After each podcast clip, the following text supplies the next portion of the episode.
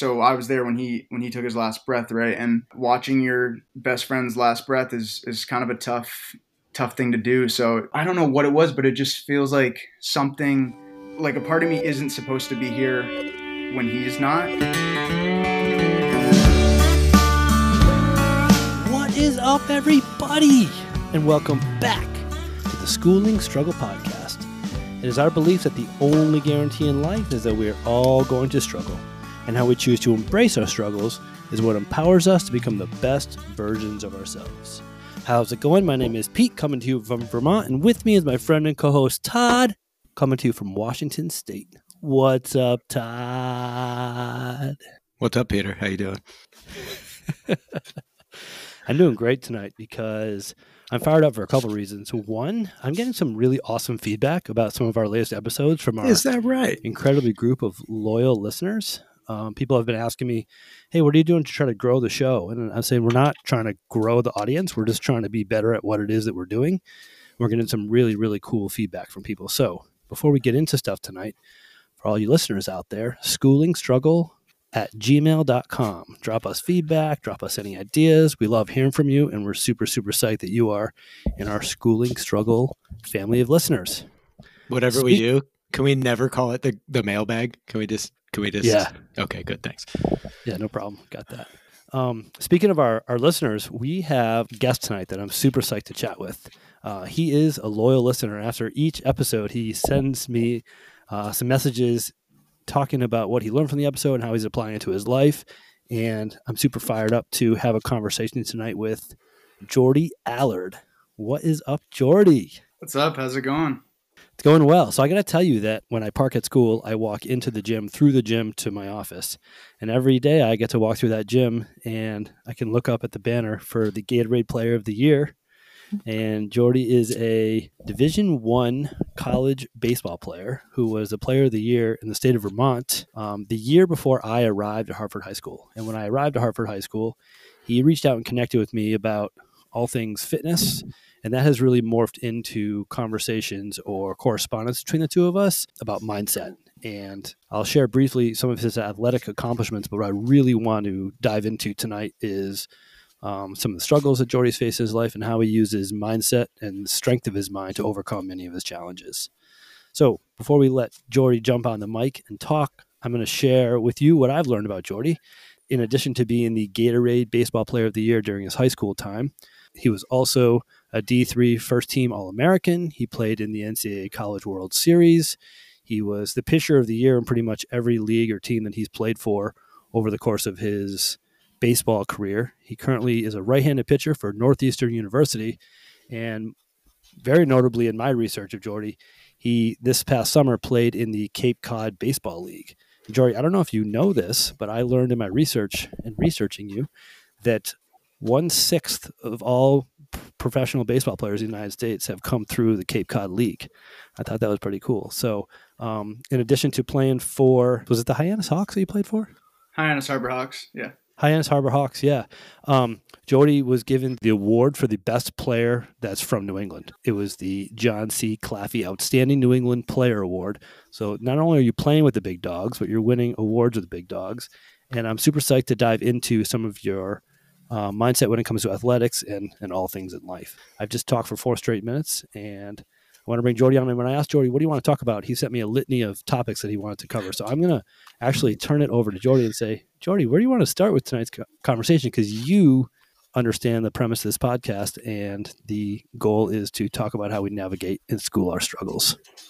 Yeah. You know, when you asked me where I wanted to start this morning when I was picking up the mic, I, I kind of said that I want to start from kind of the beginning of my life and kind of work towards where I'm at now.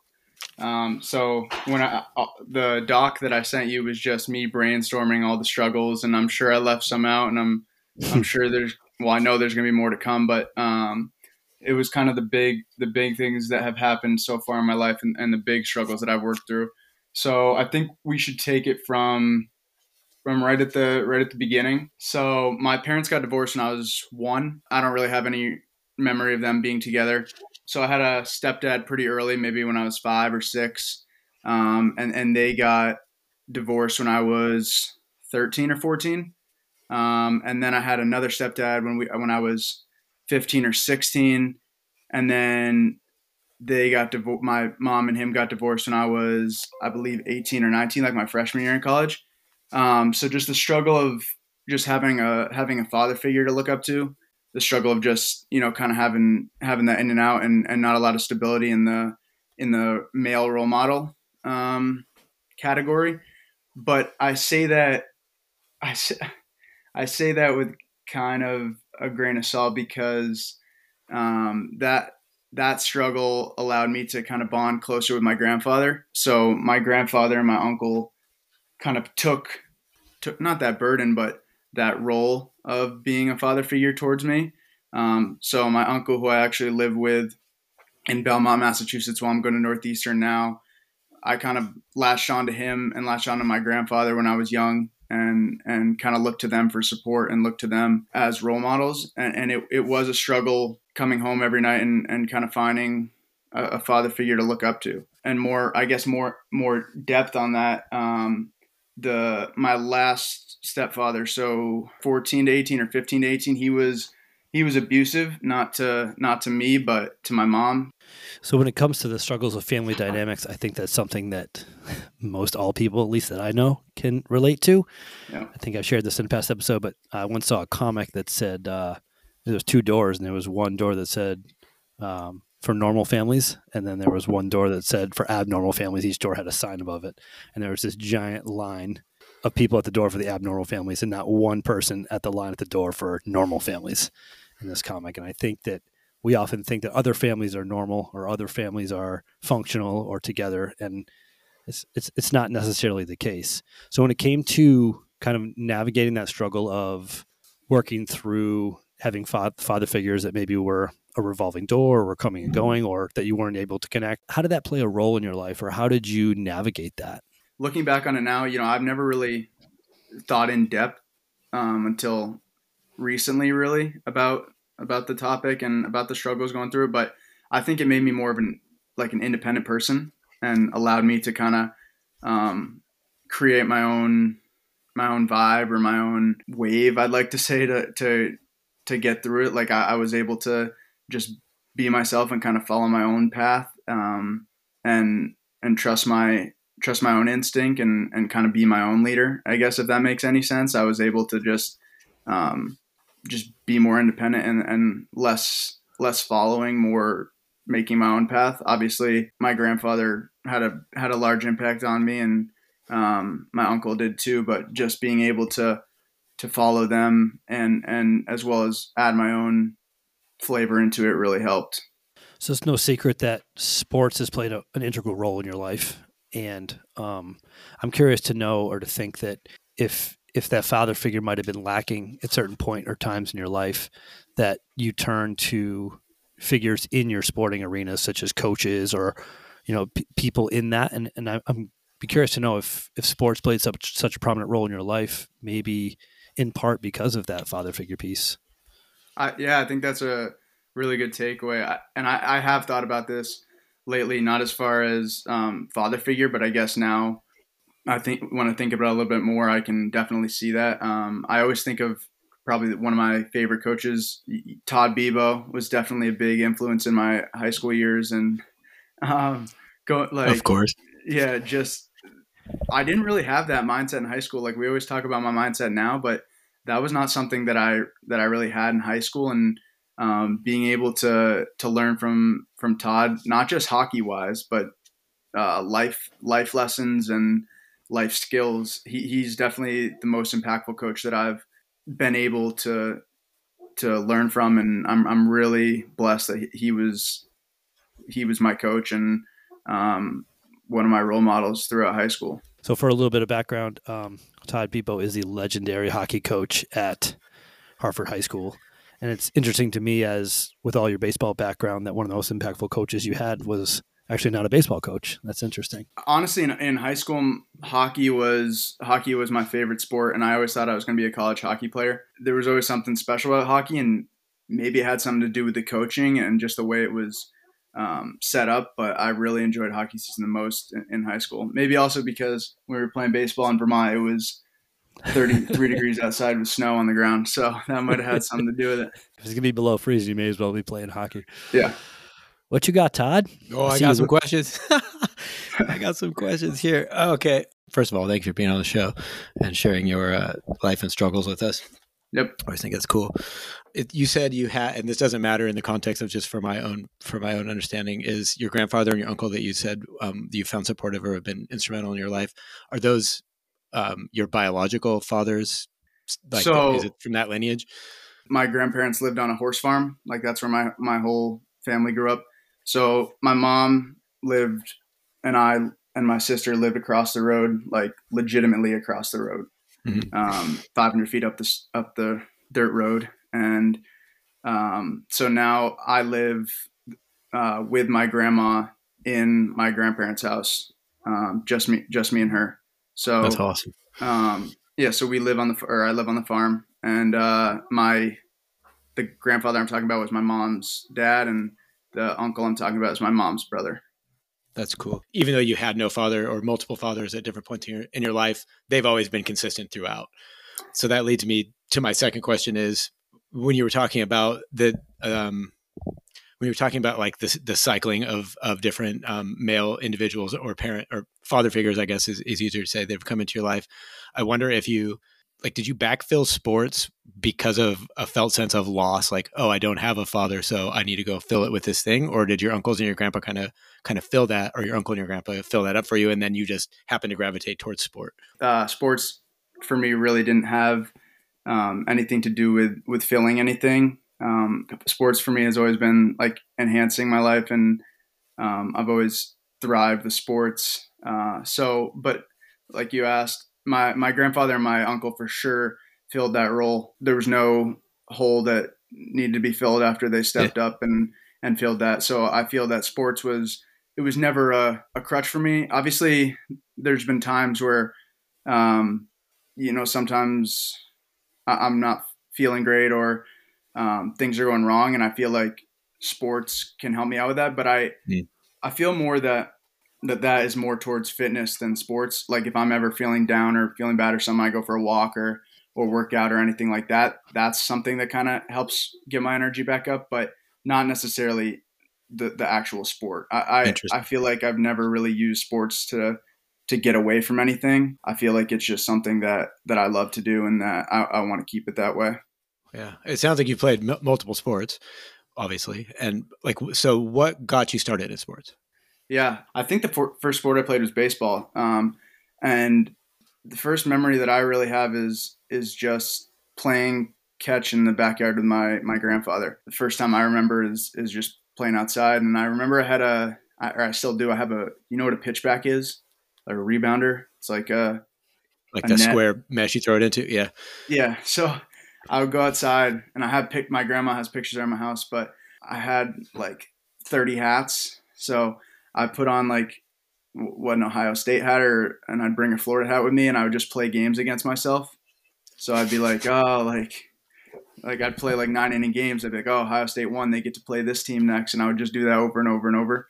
Um, no, really, I you know I did that for just hours a day, and and I tell my aunt, I'm like, I guarantee I was outside for like at least four hours every day in the summer, just throwing against the pitchback. And she's like, there's no way that you don't have no idea how much time that is, and I was like, that's all I did. Like, I didn't. I live on a farm. There's not much. There is much to do, but I was so zoned in on just.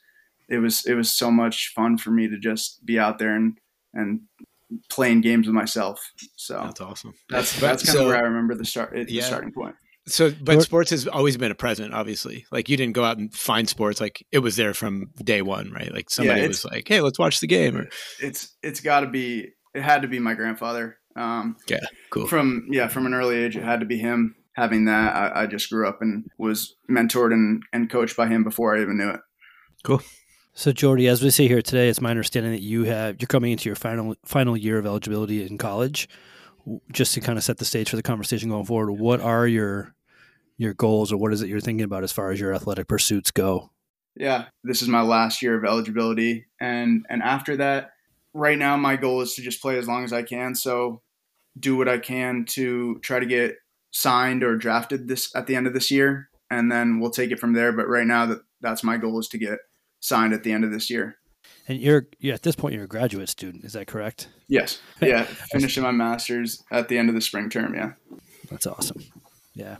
So in our conversations um, that you and I share, Jordy, it's it's very very evident to me that you are uh, an incredibly hard worker, remarkably hard, uh, both in and out of the gym. You're I, you strike me as someone who does a lot of mindset work and also a lot of physical fitness in preparation for your seasons and in season training as well.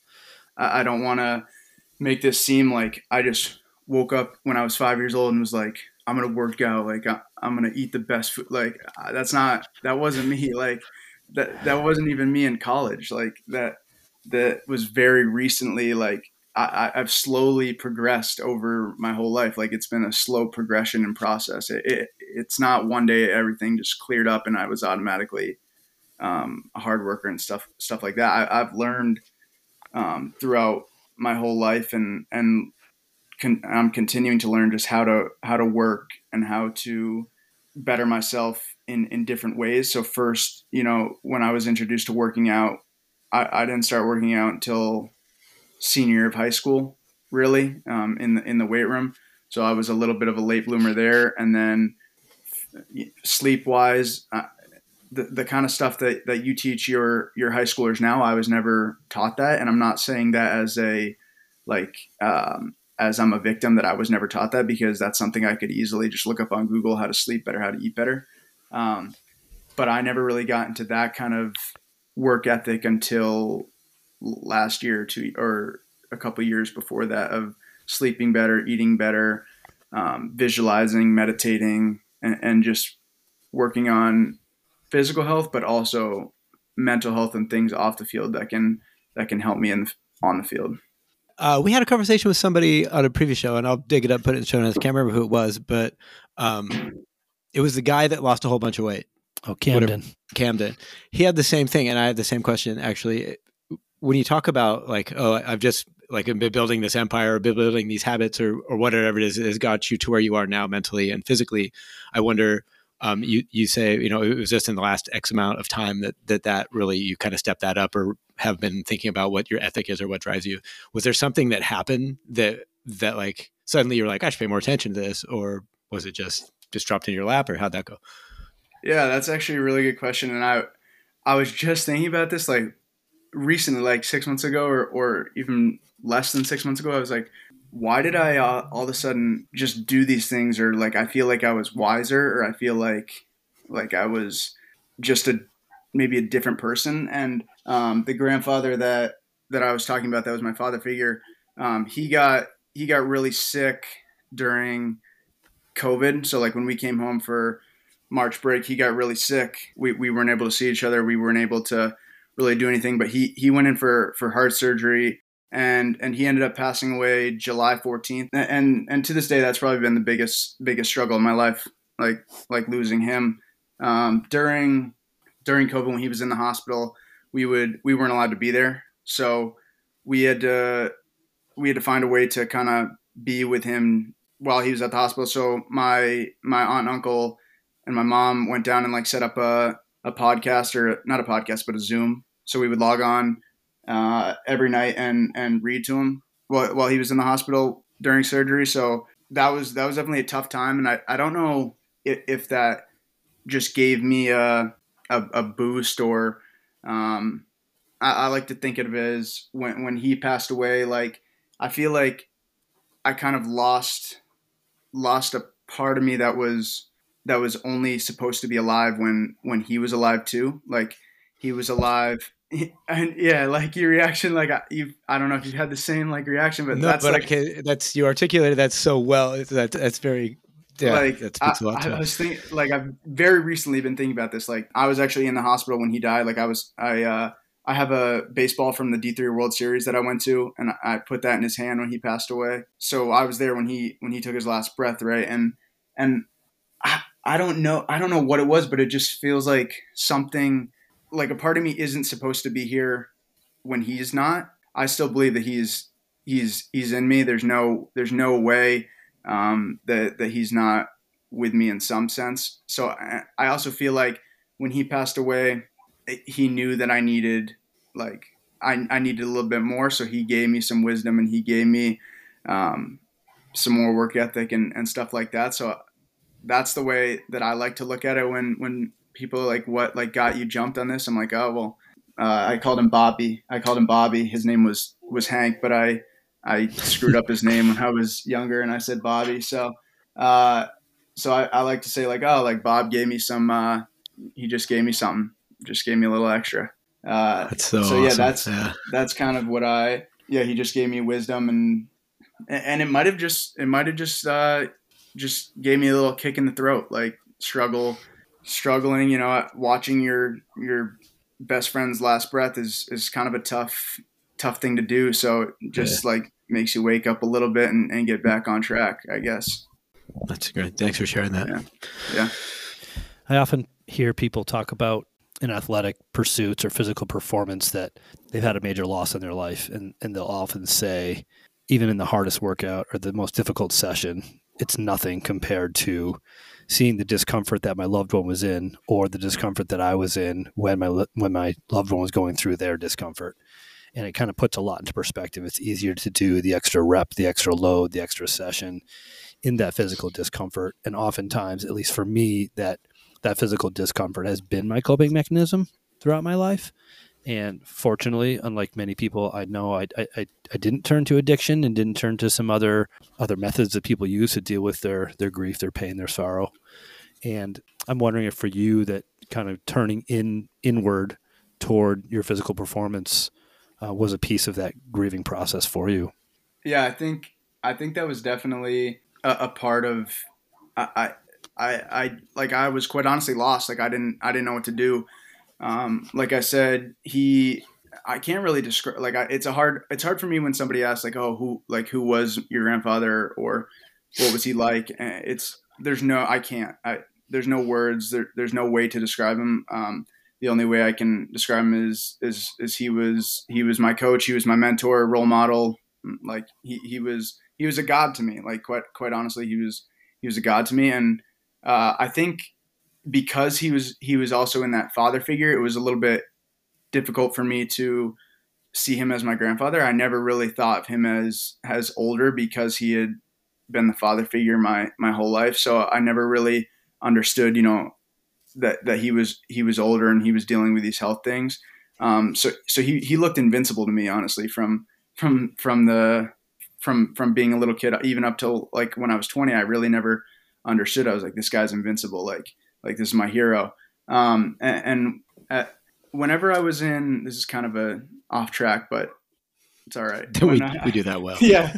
Uh, so, it's our specialty. You know, there, there's always those questions in, in high school or even in grade school, the your parents or your teacher will be like, Who, "Who's your best friend?" And I didn't realize this until like last week, but whenever they asked me that, I was like, I don't know, like I have no clue because I was always supposed to pick somebody like in your class, right? You're always supposed to pick somebody that's close age to you. But um, when he passed away, we all wrote a word to put at his grave, like that that he meant to you, and I picked I picked best friend. So I like just figured that out that when when they were asking this, it didn't make sense to me because I didn't feel like I had a best friend in in that school or even near me. But now I realize that that he was actually my best friend, and and I'm a person that quite honestly doesn't have a lot of close friends. I like to keep my circle pretty small, and and I don't like to. I like to have acquaintances, but I don't like to have very many very many nice. close friends, and and maybe that's frowned upon frowned upon to some people, but uh, I'm I'm okay with that. So. It's it's fascinating just to think about when we let go of our expectations of what other people think of us. Like, oh, I should say my best friend is another fifth grader because I'm in fifth grade. Oh, I should do this. And once we kind of have enough confidence in, in ourselves and we know who we are and we let that go, what we can discover about ourselves is really, really beautiful. It's it's really special. Uh, that's like the point when you can learn the most. If you ask me, like, oh, I don't need to, I don't need to care about this. Watch. Yeah.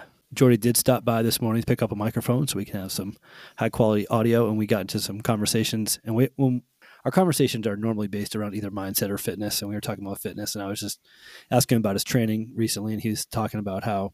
And correct me if I'm wrong, Jordy, if I if I explain this incorrectly, but y- your focus is not sport specific with your fitness, but it's just well rounded fitness to be a beast, is exactly what you said. You train to be a beast.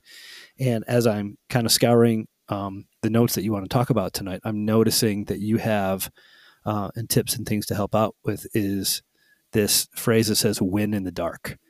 And I'm curious to know what that is to you because I feel like not only are you a beast physically, but you're a mental monster. And I really want to know what you mean by your phrase win in the dark. Yeah. So I'll keep it pretty simple, but it comes down to integrity too, just being able to do things that that are only going to benefit you or, or, could even benefit others, but when no one else is watching. So it, it's pretty easy to show up and do the right things when a coach is watching or when a prof- professor is is looking in the classroom or when you have all your friends there but it's it's really hard to do those things when when nobody else is around when you're sitting when, when you're sitting on a farm in the middle of Vermont in in the middle of the winter it's pretty easy to just say oh like like I don't need to throw today. I don't need to lift today. Uh, I don't need to run today. I don't need to do these things. So it, it's pretty easy to be comfortable where you are but in order to get to that next step you need to be able to to do the things that you need to do whether whether people are watching or not. That's something i've also struggled with. I always you know used to only want to get better practice or play well when people are watching. Like it was always easy for me to play well when there was a ton of people in the stands as opposed to when there was not that many people in the stands but as i've worked on my mentality and worked on progressing in in those types of things i've been able to kind of compare less to others and work on just myself, whether there's people watching or not. I want to be able to be better for me and, and just myself, nobody else. And as selfish as that might seem, I feel that when I'm able to get the best out of myself, I can then then help others. So that wasn't as simple as I wanted it to sound, but that's how it came out. Uh, you mentioned in our correspondence that um, that you've de- you've kind of faced with or try to navigate the feelings of not being good enough or being undersized or being from being from Vermont. Vermonters can relate to what that saying means. Yeah, so that, I'm guessing that all plays into it as well. That mindset piece that you're that you're addressing right now.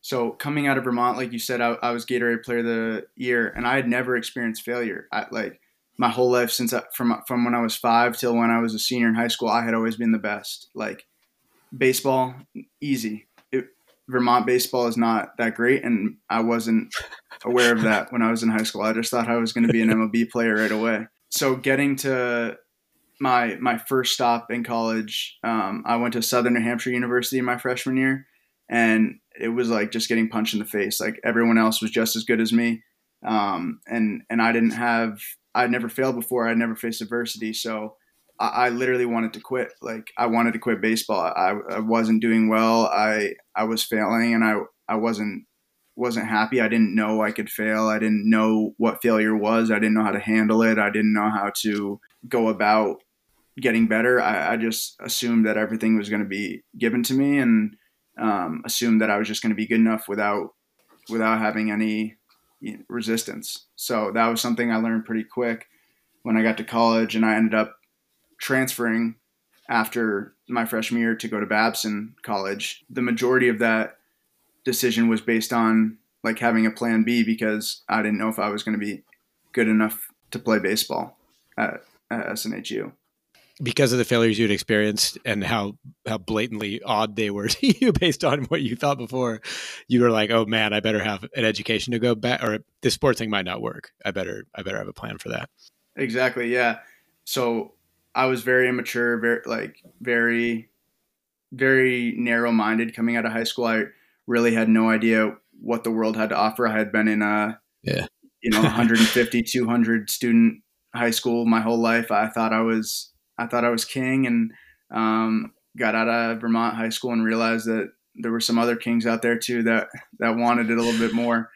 Uh, Interesting. Uh, so so yeah, that was kind of the plan B and and I, I went to Babson just kind of to better an education get, and get a background uh, and get and able my like enable myself to do something else if if the baseball thing didn't work out. Um, but going yeah. into SNHU, I really had no focus or any idea of what else I wanted to do. And I think that that struck me a little bit when I was halfway through the semester there and and quite honestly had no idea what I, what I wanted to do with my life. Not that I have any idea what I want to do in my life now, but just a little bit more of a sense than back then. Perfect. Can yeah. we, I have one more question. If I if I can, if we can go back to um, when you were talking about you know um, finding now or or maybe cult, uh, cultivating an ability to be comfortable with being uncomfortable and doing that by yourself. Like I've heard somebody say, uh, you know, what do you think about yourself when you're by yourself? It's, I think it's along the same kind of lines, right? And when you talk about the integrity and, and that work ethic, I wonder. Um, I've experienced a few times in, in my own life where I've I've done that and I've doubled down on those efforts, and they always seem to be rewarding. But over a long sampling of my own life, I find that that kind of comes and goes. Like, I'll go running at 4 a.m. for, you know, six months. And then I'm like, you know what? It's just cold outside. I'm not getting much out of that. And so I kind of wait and then I always come back to it. But I, I wonder if you find consistency in that and what fuels that consistent, that, that constant consistency. Yeah. Um, I think that's a good question. I just try to take every day as kind of its own life. For instance, like I have a spreadsheet on my computer I can actually pull it up real quick. Oh, here we go. This is gonna be good. There's uh, I'll read I'll read them off, but I started doing this over the summer. So again, all this stuff is like recent. I, I haven't always been this mentality guy. I haven't always been like I'm not trying to make it seem like I have been. Um, but just as like I have some goals, so like reading, yoga, uh, conditioning and lifts, arm care, sleeping, drinking one gallon, meditating, whole foods, and a couple journal things, and it's just like for me to be able to stay consistent and check those things off every single day makes me more process oriented and that's something that I've really been into over the last couple years is just being committed to that process and and being committed to doing the little things and the simple things right and when mm-hmm. you continue to stack those and have one good day, two good days, three good days, four good days, five good days, you start to like stack these little wins and all of a sudden all of a sudden that that leads to the results you actually want. I, I really struggled in early college years and even later college years of just like wanting wanting these huge results. I wanted to throw 90 miles an hour, wanted to win all these awards, wanted to do all these things, but I didn't have any any like single day task of getting there. Like I didn't have, okay, how is it, how are you going to get there? What's, what's that going to take? I just wanted to get that result. But yeah, one of the biggest things in my life on, on and off the field has been trying to get into that process mindset where if I can do the little things right and the, the small, simple things, eventually that will get me to, to where I want to go and will get the results that I want to have. Awesome. Good stuff. So, so a perfect day for you would be you check each one of those criteria all within a 24 hour period. Correct. Yeah, perfect. Day is that the be, goal? That is the yeah. goal every day. It it happens sometimes. It happens. Yeah, right. happens a, a good good amount of the good amount of the time. But I also like track the checks. So like I'll go back and, and and be like, hey, like how did I do at the beginning of this month, at the beginning of that month, and and what I've like learned is like once I get like two or three days in a row, the rest of the week just looks pretty good. But once like where I where I fall off is if I get like one or two days in a row that I don't get a lot of things checked off, the rest of the week kind of looks scattered as well. So like the consistency is a, is a big thing for me. And and like you asked like or or how Todd was talking about running in the morning and then he's like ah it's like it's like cold so I, I don't need to do it anymore. Sometimes like if I, if I'm like only drank half a gallon of water, I'm like, ah, like I don't need to do it today. And then sometimes, and then I'll think like, well, if today was your only day, right? If you, if you were going to die tomorrow, yeah. like that's probably gonna feel. Yeah, it, it's like it, you got to do it. Like today, you have no idea what's going to happen tomorrow, and, and that's something that I've also kind of thought about while I'm on the mound and and while I'm playing the game is if I only have today, like what am I doing with my day today? Like if today yeah. was was my last day, I don't know if today's going to be my last day. I don't know if tomorrow's going to be my last day. I don't know if the next day is going to be my last day. So what am I doing right now to make sure that this day is is lived up as good as it can be and as as yeah. well as it can be? Why squander it, right? Your grandpa taught you a, a priceless lesson. I can see, I can just hear it throughout all, everything you're talking about. It's really cool. So, um, kind of related to that, uh, I learned something new recently that uh, has been really impactful for me. So, uh, I, feel right now I'm in that rut with my training. So, the competition that I train for is in the middle of February. So, I'm like three months out, and I have a little impingement in my shoulder, and it's just been kind of getting to getting to me. And I'm having a really hard time being psyched about going down to the basement and doing a workout by myself. And that's normally not a problem and I was just kind of um, scouring some stuff on YouTube, as everybody does, and I came across this guy that I know of, this neuroscientist named Andrew Huberman, who has a very successful podcast. But um, what he was saying is, when we are focused on the result, it makes the day to day very difficult. And when I'm thinking about how I'm going to place in this competition or whatever, like doing the thing today, 90 days out, doesn't feel as necessary or as pressing or as needed and it's easy to say ah just not today or whatever. But what he was saying is if we can get ourselves into the mindset where when we're actually doing the hard thing and we're and we're uncomfortable doing the thing say to ourselves at that moment this is it. Like this is a reward i am doing something uncomfortable right now and that is friggin awesome and the reward isn't whatever place I get in this competition or how ready my body is come day of competition. The reward is right now in this process, feeling this discomfort and knowing that I am putting myself into this and doing this and I'm I'm getting mm-hmm. better in this very moment. That's what I should be seeking versus, oh, I got to get through today. So in 90 days, I'll be better. And that's been really helpful. And he was saying it sounds really silly to be in a, a really challenging situation that you put yourself in and just say to yourself oh this is awesome. Even if you even if it, you don't believe it if you start to say it over time that will start to set in and make those 4 a.m runs or those sessions in those cold basements down in the cold basement down by yourself um, when everybody else is asleep or comfortable in their beds doable and so it's Jordy, like you just said, it's that process and the process oriented thing is what gets us where we're closer to be. But and, and I've known that for a while. And the process is more important than the outcome and all these things. But for me, recently, it's been, oh, this is awesome. Like this squat session that hurts so much. This is a reward, not the placement that I get from the workout that I'm doing right now. And that's that's been helpful for me. Word. What else you got, Jordy? I think going on. One of the things that hit me was I mean, you guys have we talked about struggle, but we also uh, like something I like to mix in with struggle is I think a lot about comfort lately. Uh, I do like cold tubs at school sometimes, uh, or most weeks, like kind of to reset for the week. And uh, I have a couple friends on the team, but we we do like a contrast tub. We'll go like cold tub then hot tub and cold tub then hot tub. But when I'm in that cold tub, like it's very uncomfortable. Um, and sometimes I think about like like it's so easy to just get out of this. Like uh, you don't need to be uncomfortable. You can be comfortable. And and while I'm in there, like forcing myself to to be uncomfortable, I, I sort of think about like other things of where that that reaches in life. Like um, I feel like honestly, as a society, there there's been a lot of like reach to make people as comfortable as they can be, and, and I think that's good to a point, but um, even now sometimes I see like like parents or kids trying to trying to lessen or decrease the amount of uncomfortableness their kids go through.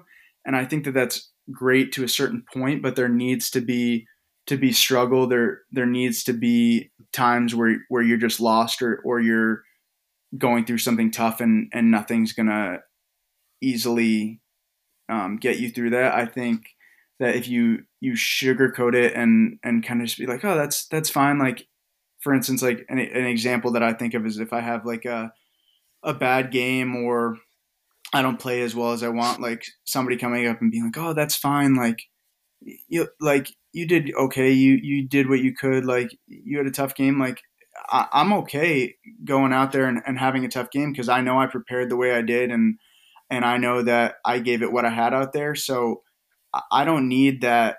Um, I guess self or that that self esteem boost. I, I don't I don't need that, and I don't feel like we we always need that boost of comfort.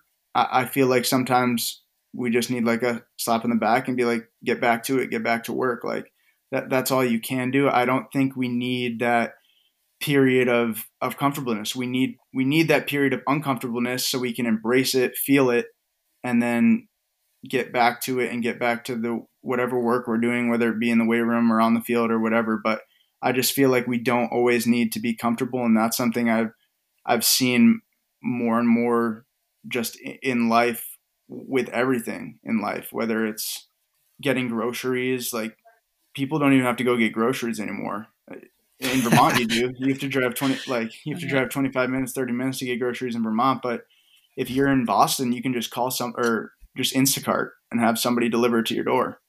Like you don't need you don't need to step outside your door. There, there's so much comfort going around that I think people forget that the way to grow and the way to level up is to to use that use that uncomfortableness. That that is the uncomfortableness is growth, and that uncomfortable the pain and the uncomfortable is the way. Like the struggle is the way, the obstacle is the way.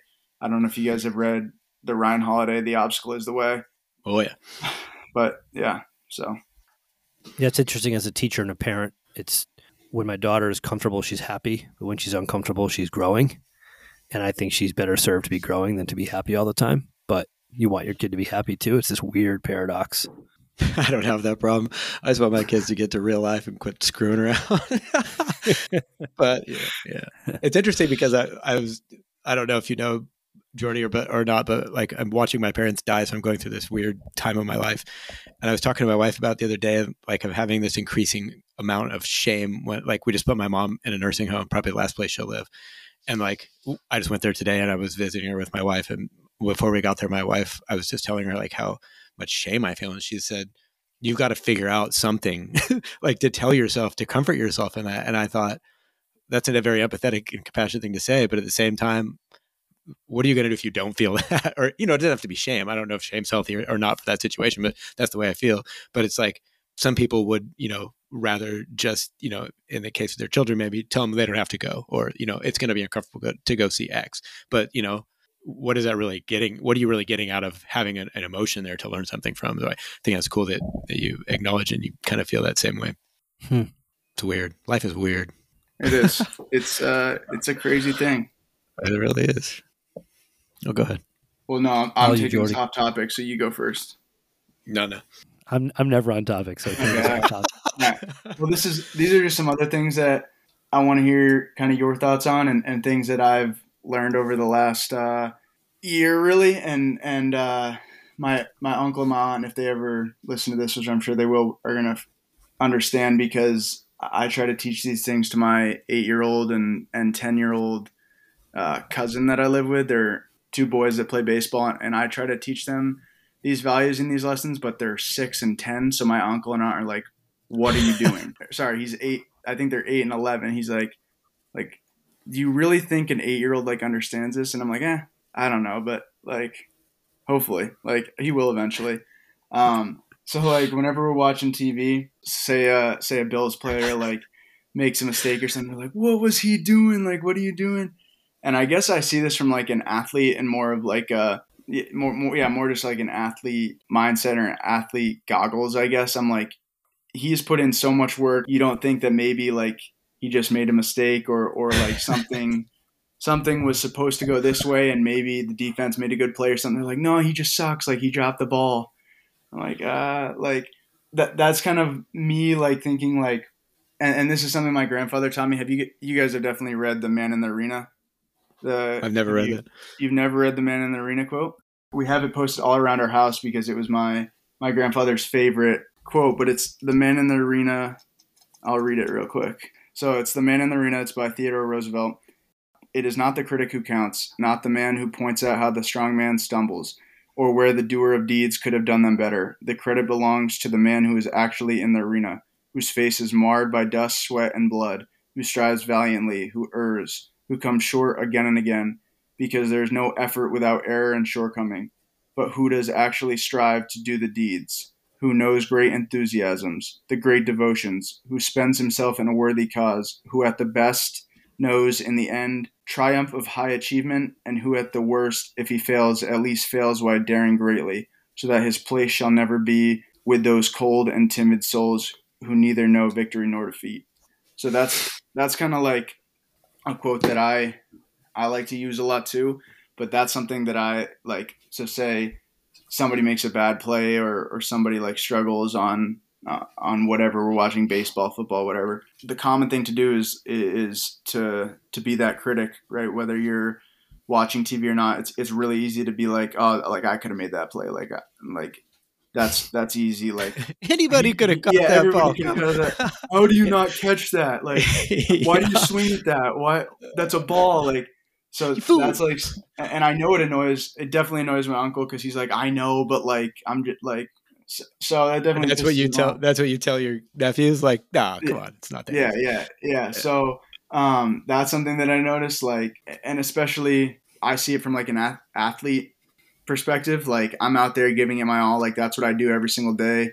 I, I just work to try to be the best I can, and sometimes things don't go my way, but it doesn't do anything for you to sit in the stands and say something, whether it's yeah. a ten year old game or a professional game. When I, it's very hard for me to go to professional baseball games because sitting in the stands and listening to the fans, it like I literally just want to leave. I I can't like I, I cannot listen to the fans talk about the players. Well, um, so that's something. Prepare that yourself. People are going to talk about you. I know.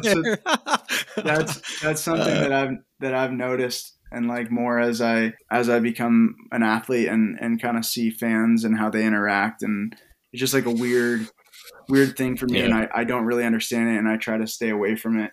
Um, but and I know I know I've I heard on one of your podcasts that you guys try to or one of you st- kind of tries to stay away from the news a little bit. Um, yeah, yeah, that's both of us. Yeah, it's the worst thing I, ever. I, I, always say I, I, don't like to start my day with it, and I don't like to end my day with it. I don't have time for it in the middle of my day. Yeah, that's yeah, how my it, yeah. It just seems like like negativity shoved down your throat first thing in the morning the less um, news you can get, the better off you're going to be. Yeah. Even if it's the weather, you're like, even the weather is negative. If you listen to news overall, it's pretty bad. Yeah. At least on the major channels. But yeah. And those are like these kind of, you know, lead into the tips and the things to like help kids in high school or, or help those things and, and things that I could have learned when I was in high school, but just like Ooh. being normal. I think I always wanted to be normal in high school. Like I never, I was never invited to parties. I never really had that many friends in high school, but, um, just fitting in. I, I feel like I sometimes I sometimes wanted that, but now the more I think about it, like I, I want to be different. I don't want to be um, on the side of the majority. Like I, I really don't don't want to be like everybody else. And with all the badassery in sports, you I, in my mind, I was thinking, oh, like that's really easy to be in that kind of jock clique, right? At, at, I mean, I came from a much higher school, but I imagine it exists even at small right. scale you you never like enrolled in that?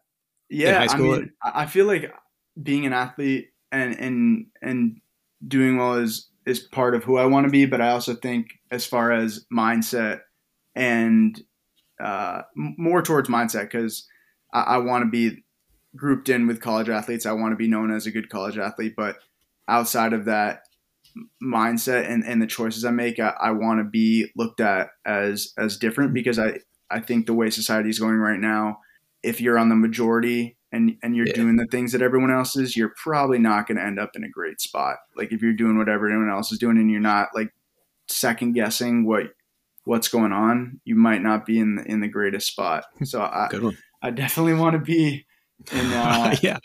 I want to be that the, the the one that's different. Um, I recently heard somebody say um, if you're trying to be a lead at something, you can't have a lot of people in your circle because most people don't want to be elite. Or if you want to be committed, you can't have a, a giant social circle because the majority of people in any social circle are not committed. And to be around people that are not committed is going to take away from your commitment. Well, one of the things I have on this this sheet that you can see is sacrifice.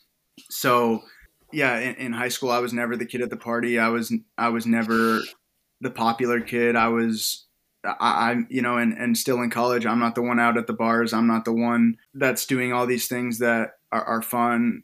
I, am doing fun things, but you know, not the normal, normal college thing. I'm what you'd expect, bit, right? Yeah, right. Yeah. So, so, and, and I think some people view that as like, oh, this kid, like he's just different. Like he doesn't find those things fun. And, and no, I definitely find those things fun. I just feel like I need to sacrifice that for other aspects of my life that I want to better. Like instead of going out, I need to save that money or or save um, that time and maybe get a little bit more sleep or eat something a little bit better or um, go do yoga for 30 minutes instead of you know hanging out at the beach or or doing that kind of thing. So I think it definitely takes some sacrifice and getting your priorities straight um, to be able to to do that kind of thing. And again, that that goes into being different. You just you got to sacrifice things that other people aren't wanting to if you want to be able to do things that not a lot of, uh, not a lot of other people can or, or will do.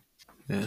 The irony there, Jordy, is that the the kids in the high school now, who are those kids that are the partiers and the the ones that um, think they're cool or whatever, those are the kids who idolize you. Like Jordy in our school may as well be a, a major league baseball player. Like if his name comes, up, everyone's like, "Oh, Jordy. like." and, and he and he shared his some of his workouts with me. And when I say, "Yo, I want to," this you know, a student of mine plays baseball. I want to share this with you. Jordy gave it to me. They're like, "Oh, Jordy gives you, I, yeah, I got to do oh, it. I got to do it." it's it's just how the tables turn. You know, you yeah. you want to be the kid that fits in, and then all of a sudden, all the kids that are fitting in want to be you which is really fascinating.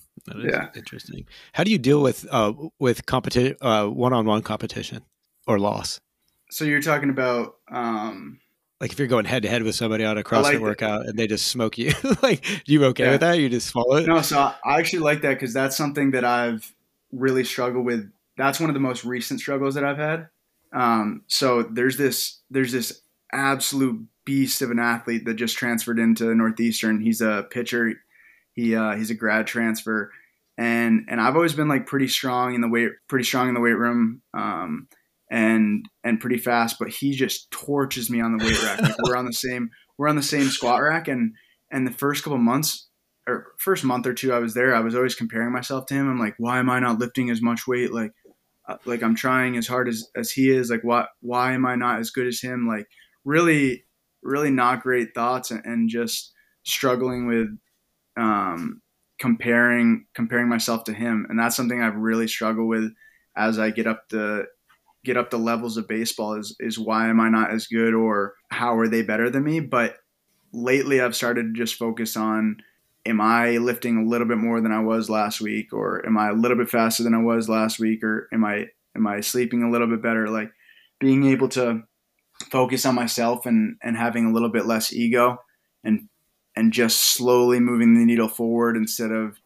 worrying about what others are doing. I've seen not only a little bit just more mental clarity in my life, but progress as well in in the weight room or in the field because I'm not so caught up in what everyone else is doing and I'm more focused on what I'm doing and that's allowing me to progress and get better as opposed to taking all my energy and worrying about yeah. what everyone else is doing in their results. So nice. that's that's something I've I've really worked on and and that also I think that also just plays into like outside noise like like everyone's got an opinion so being careful of what you listen to or for instance one of the biggest examples that I have is like a preseason poll so like just because I had a had a good summer I'm going to be on like a conference preseason poll or something like that, right? They always have these polls that are like player of the year or pitcher of the year before the before the season has actually even come out and I just think that that's the dumbest thing ever. Like, yeah, why do they have that? What does that even do to to anything? Like, just because of some stupid numbers and some stupid results in a season, they're they're able to tell you what the person's going to do that season just for some clicks. Like, that's yeah, that's that's kind of something that I think about, like outside noise and preseason polls and and and being able to tune that stuff out has just been a been a big key to me and and not comparing to to others and not comparing to what other people think you're going to be and just worrying about again that coming back to that process and just get 0.1% better just like that'll work for the next day and the next day and the next day. Hmm. and you use that list? Like the list is kind of your foundation right that you build. And then if you the more you take off or the more you're consistent where you, you are with that then that's kind of the thing that you leverage to go back and say i don't need to care about this because I, I know that i've done these things to be better. Yeah, to better myself. Yeah, just the consist the consistency and and being able to see that that I just I just won today. Just win the day, and then we'll worry about the next day then. And, yeah. you can't even worry about the next day then. You just got to worry about what you're doing right there, right in that moment. Our our family of listeners is is big on taking some tactical stuff away from each of these episodes, and I think you've provided tremendous amount of that Yeah. over the course of our conversation this evening. Some really cool takeaways, some small small things that we can do each day. I, I think the fact that you created a checklist and that you follow it each day, and then you can look back over your spreadsheet to see your trends and, and where things are going well is a, is a fascinating and a really cool, tangible, tactical way to move us closer to the people that we're striving to be. It's really, really cool. Yep, I like Yeah. it. Nice work. Awesome. Probably the biggest thing that I've learned as far as something to help or, or tips to help is is just being able to play like a kid.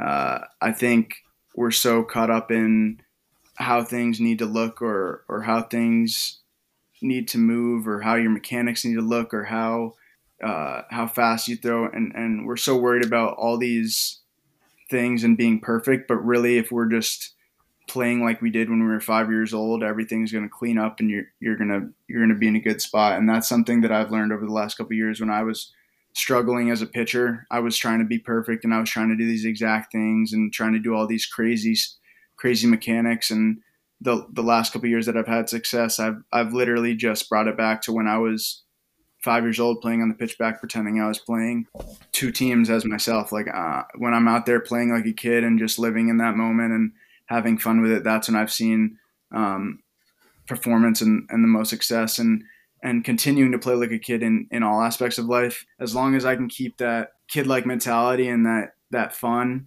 I, I, think that that's when I'm going to have my best performance and the most fun in my life. And, that, and that's what it's about just being in that moment and and being able to be grateful for the game and actually just playing it instead of worrying about anything else that's going on or the situation of the game or any other drama. Um, and then last thing just to end it one thing I, I was thinking about today and i wrote down is that you know if you're struggling then then good. Like if you're listening to this podcast and you're struggling uh, obviously if you if you need help reach out. But if you're experiencing a little bit struggle that's that's not the worst thing in the world. It, it's good. And just know that you are exactly where you need to be and and trust the universe trust trust trust whatever you want to. But you may not understand like what the struggle is right now or you may not understand why it's happening. But eventually it's all going to make sense. I think that that having faith and and just un- understanding that the struggle is the way it is important to to see the bigger picture. Like it there there's times and i'm sure there's going to be times tomorrow or later this week that i'm going to be like why is this happening to me? But it, it's really happening for me and and the struggle is going to going to bring me closer to where i want to be even if i don't know how or why it, it's just the world works in crazy ways and eventually there'll be a moment where you're like oh that's why this happened so that i could be right here so that that's how I think I'll end it today. I think that that sums up everything. Drop the mic. That was pretty good. awesome. But don't drop the mic yet. Yeah, I won't. Don't. And it's our mic, so don't drop it too high. Yeah, so I won't drop it too. Yeah. Um, Just a figure of speech. Gee. so as as you make your way from here, moving on moving on from this conversation, Jordy, using all the fitness that you've been putting in the work and, and the mental fitness as well. You are in the off season right now, preparing for the spring to throw for Northeastern University um, for your final season, and then whatever happens from there happens from there. Is Yep. is that right? That's exactly right. What are the Awesome. pre, what are the preseason forecasters saying? Uh, Yo, we don't do what's the, I don't. You can ask somebody. You Just- can ask somebody else for those because I'm not giving you anything. I tested you. I tested you good on that one. Uh, Jordy, thank you so much for your time and Yeah, for for sharing. real. I know you did a lot of preparation for the, uh, this episode, so appreciate that and making the long drive over to pick up the microphone this morning. So, so, so good. For all the listeners out there, we appreciate your ears. We thank you for your time. We are grateful for your attention. We are the Schooling Struggle Podcast. We are out. See ya.